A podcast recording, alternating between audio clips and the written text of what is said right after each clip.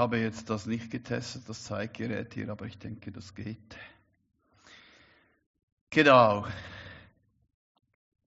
Am Freitagmorgen vor einer Woche arbeiteten meine Frau und ich noch mit Salvi, dem Allrounder, zusammen nochmal am Bühnenbild ein wenig für das Weihnachtsmusical. Und genau das, was wir jetzt schon hier auf dem Bild sehen, das fiel mir auf. Da waren diese Markenkleber oder äh, die Malerbandkleber, diese Bühnenmarker auf der Bühne. Und da ging ich hin und las, was drauf stand. Und da stand zum Beispiel Ochs, Esel, Kamel. Also da hätte ich mich auch hinstellen können, aber der Platz, die Rolle war schon vergeben. Balthasar, Römer 1, Römer 2, Engel Josef und so weiter. Und das waren also die markierten Standorte für die Schauspieler, die, damit sie sofort wussten, wo ihr Platz auf der Bühne dort um die Krippe herum war.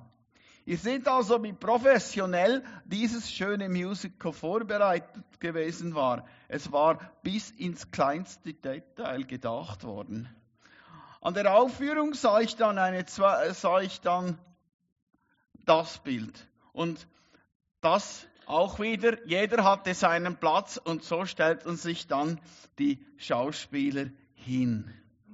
Und als ich am Freitagmorgen diese Markierungen las, sorry, jetzt Mikrofon husch, ist nicht so cool. Als ich diese Markierungen am Boden las am Freitagmorgen, ging mir so ein Gedanke durch den Kopf. Ja, es war mehr eine Frage. Wo ist dein Platz bei der Krippe? Wo ist dein Platz in der Geburtsszene von Jesus? Als wir fertig waren im Saal mit dem Vorbereiten, äh, ging mir die Frage noch ein bisschen durch den Kopf. Und ja, das ist wahrscheinlich Deformation professionell. Da kamen mir zuerst ein paar klassische Bibelstellen von der Be Geburt und der Prophetie auf Jesus in den Sinn, vor allem auch aus dem Alten Testament. Und dann kam noch ganz vage so ein Vers, wo etwas mit Ochs und Esel dasteht. Aber ich wusste nicht genau mehr, wo das war. Und so, Internet sei Dank, habe ich es dann gefunden. Und zwar steht dieser Vers im Jesaja im ersten Kapitel. Und da steht, höre Himmel, Erde, pass auf. Dies sagt der Herr. Ich habe Kinder großgezogen und versorgt, und durch mich haben sie es zu etwas gebracht, aber sie haben sich von mir abgewandt. Ochsen und Esel kennen ihren Besitzer und den Futtertrog ihres Herrn, aber mein, nicht aber mein Volk Israel. Mein Volk begreift nichts. Also die checken jetzt voll nicht, könnte man sagen auf Schweizerdeutsch. Dieses Wort von Gott ans Volk in, durch den Propheten Jesaja steht für ihre Beziehung zu Gott. So wie das Nordreich Israel hat auch Juda immer wieder gegen Gott rebelliert. Die im Norden, die gingen dann in die Gefangenschaft irgendwo hin und je nachdem, was sie für Könige hatten, rebellierten auch die, äh, die in Judäa, die in Juda. Meine Frau kann mir ganz, ganz klar das Wasser reichen, merci. Ähm,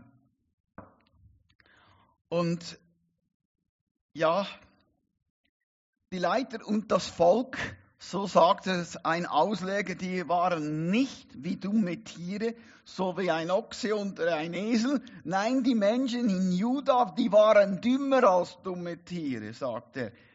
Aber ich muss sagen, die Ausleger, die schreiben viel, wenn sie eine Doktorarbeit schreiben müssen, weil seit wir einen Hund haben, glaube ich nicht mehr daran, dass es wirklich dumme Tiere gibt, weil unser Hund ist definitiv nicht dumm.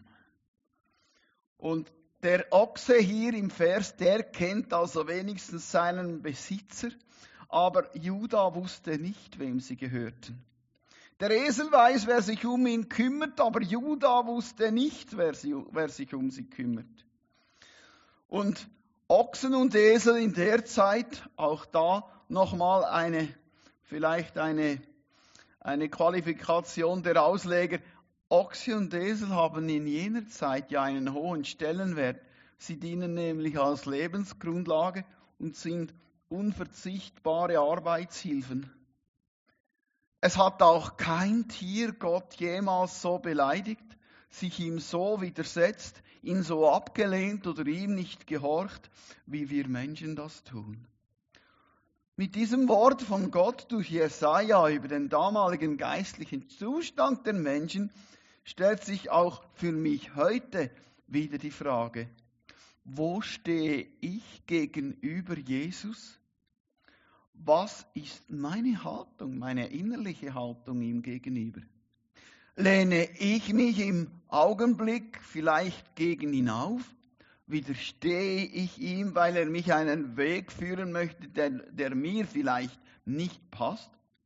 Oder komme ich, anders gesagt, von einer anderen Seite, wir haben hier den Sicht, den, den Winkel, wie Silvia erzählt hat, komme ich aus einem anderen Winkel ganz vertrauensvoll in seine Nähe, weil ich bei ihm an der Krippe ganz neu erleben darf, warum Gott durch Jesus oder in Jesus Mensch wurde. Und weil ich neu erkennen darf, wer Jesus für mich wirklich sein möchte, eben wirklich mehr als diese, dieses Kind in der Krippe. Vor die Krippe kommen kann uns Menschen wirklich tief berühren. Der erste, wisst ihr, wer der erste war, der in Europa ein Krippenspiel machte? Weiß das jemand? Keine Sorge, ich habe es auch nicht gewusst, aber Internet hilft auch da. Der erste, der die Menschen hier in Europa in einer wirklich berührenden und anschaulichen Art wieder vor die Krippe führte, war Franziskus von Assisi. Und zwar mit dem ersten Krippenspiel, das er in den Höhlen von Greccio bei Rieti in Italien, das ist am unteren Ende der Toskana oder schon, am Ende, also schon weit darüber hinaus. Und er hat dort am 25. Dezember 1223 das allererste Krippenspiel in Europa organisiert. Und da kamen dann an diesem 25. Dezember Mönche aus den umliegenden Gegenden nach Greggio. Die kamen mit den Bewohnern zusammen von den umliegenden Bauernhöfen und diese, diese Bauern, die brachten Blumen und Fackeln mit. Da, es war ja schließlich Nacht, um diese heilige Nacht zu erleuchten. Und als Franziskus ankam dort, fand er dann die Krippe voller Heu einen Ochsen und einen Esel. Die haben sich schon sehr früh, etwa um 400, in die Krippenszene geschlichen. Also in die Weihnachtssituation. Da hat irgendjemand Jesaja gelesen. Und der Priester, der da in Greccio war, der zelebrierte dann ganz feierlich das Abendmahl über der Krippe und hat so eigentlich für die Verbindung hergestellt zwischen der Menschwerdung vom Sohn Gottes und dem Abendmahl, weil die Krippe ist das eine und das andere ist das Kreuz. Und Jesus ging ja letztlich ans Kreuz für uns und starb den Opfertod. Und der Priester dort in Greccio, der hat dann das gemacht, um einfach Krippe und Kreuz miteinander zu verbinden und uns daran zu erinnern. Also das Krippenspiel ohne Kreuz gibt es nicht. Ganz einfach. Bin ich im Zusammenhang mit der Krippe, mit Jesus nun eher einer, der ein wenig am Rand ist? so wie auf dem Foto. Die einen sind ein bisschen näher, die anderen sind ein bisschen weiter weg von der Krippe gewesen, da im Musical am letzten Sonntag. Bin ich jetzt einer, der mehr am Rand steht, oder bin ich ganz nah bei Jesus? Oder stehe ich vielleicht sogar ein bisschen verloren herum vor dieser Krippe? Kennt ihr dieses Gefühl auch von ein bisschen verloren rumstehen? Ich kann da, ich, ich kann, ich kann das, ich sag's jetzt mal so, ich kann schon die Rampensau machen, wenn es sein muss. Ich werde ja dafür bezahlt. Aber wenn ihr mich privat kennt, bin ich eigentlich nicht unbedingt der, der ins Scheinwerferlicht will. Da stehe ich lieber nachts hinter der Kamera. Aber mir geht es zum Beispiel an größeren Anlässen, wenn ich alleine dort bin und Menschen nicht kenne, genauso. Ich bin so ein bisschen die Randfigur. Ich kann da nicht so das gut übers Wetter und das Zeugs reden mit Leuten, die ich nicht kenne. Und es ging, geht mir sogar manchmal mit bekannten Menschen so. Wir waren da im November in einer Retrette, so in einer Zeit der Ruhe äh, in Lesin. Und da waren all diese Heilsarmeeoffiziere versammelt. Und ich kam da in Lesin an. Und da gibt es eine große Eingangshalle im Hotel. Und die redeten schon alle ganz angeregt miteinander. Und ihr müsst wissen, Heilsarmeeoffiziere können so viel einander erzählen, wenn sie sich treffen. Und da beschloss ich, weil ich eben nicht so dieser Mittelpunkttyp bin eigentlich, da dachte ich, okay, es hat da so Säulen gehabt in der Halle ich stelle mich doch einfach mal so an eine Säule, hänge ein bisschen ab und schaue mir die Gegend an und was so läuft und habe mir gesagt, na ja, also diejenigen, die dann gern mit dir plaudern möchten, die kommen dann schon her und sagen was. Und so war's. Die kamen dann wirklich da zur Randfigur an der Säule und sagen, hey, wie geht's, was machst du? Und ja, das waren so zwei, drei und die mochte ich vertragen und äh, das war ganz gut so. Was mir aber auffällt hier von der Krippe her und von Jesus her, ist, dass bei Jesus niemand Randfigur ist.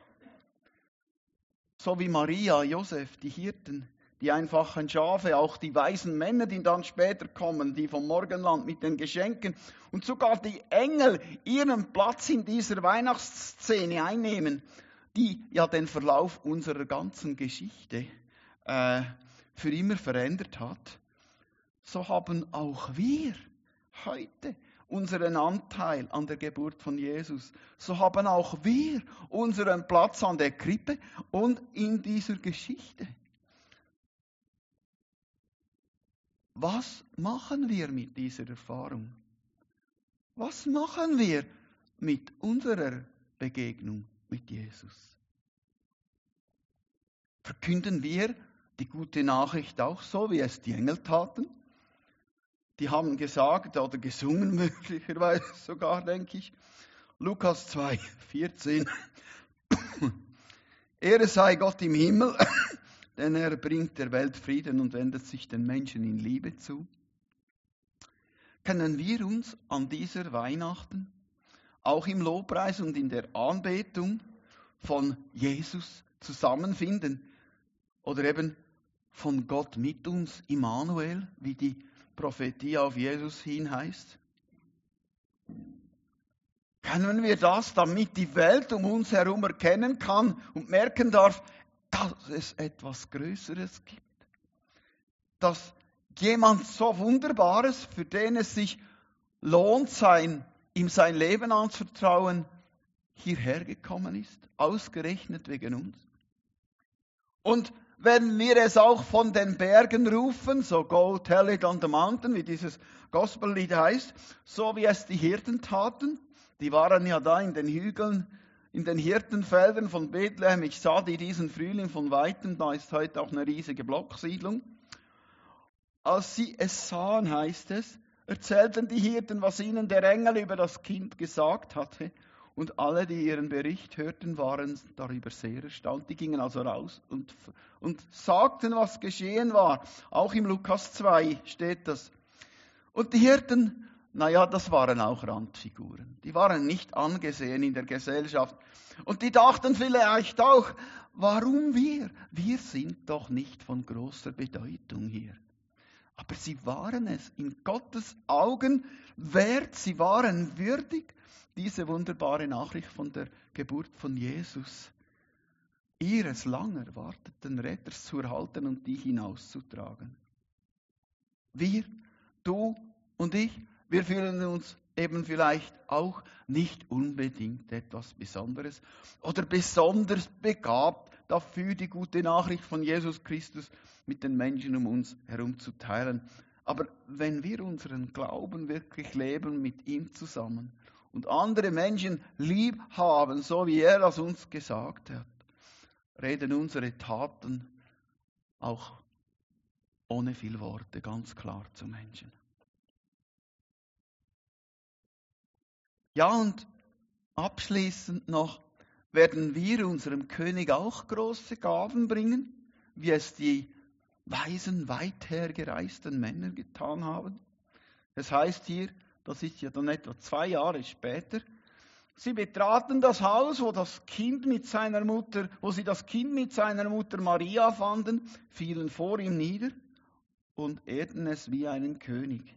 Dann packten sie ihre Schätze aus und beschenkten das Kind mit Gold, Weihrauch und Myrrhe. So steht es in Matthäus 2.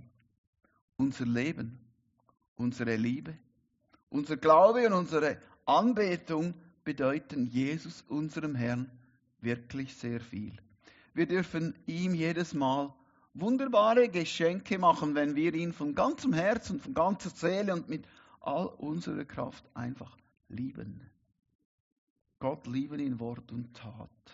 Jeden Tag haben wir diese Möglichkeit, ihm unser Leben neu als Geschenk zu geben, ihm uns neu anzuvertrauen, ihm, der sein Leben für uns gegeben hat. Wir dürfen ihm gerade auch an diesem Weihnachtsfest ganz neu unser Leben voller Geschenke geben, indem wir ihn anbeten, indem wir Lieder singen zu ihm, indem wir aber auch gehorchen den Worten, die er uns weitergegeben hat, indem wir beten oder eben auch anderen etwas zuliebe tun. Wir dürfen also in allem, was wir in ihm sind, gerade auch den Menschen, die auch vielleicht ein wenig verloren in der Gegend rumstehen, dabei helfen, ihren Platz bei der Krippe und ganz besonders bei Jesus zu finden. In Jesus. Wir dürfen sie in seiner Liebe und Kraft zu ihm führen, zu ihm hinführen nicht nur an die Krippe, sondern zu Jesus selbst, damit auch sie erleben dürfen, was Weihnachten wirklich ausmacht. Amen.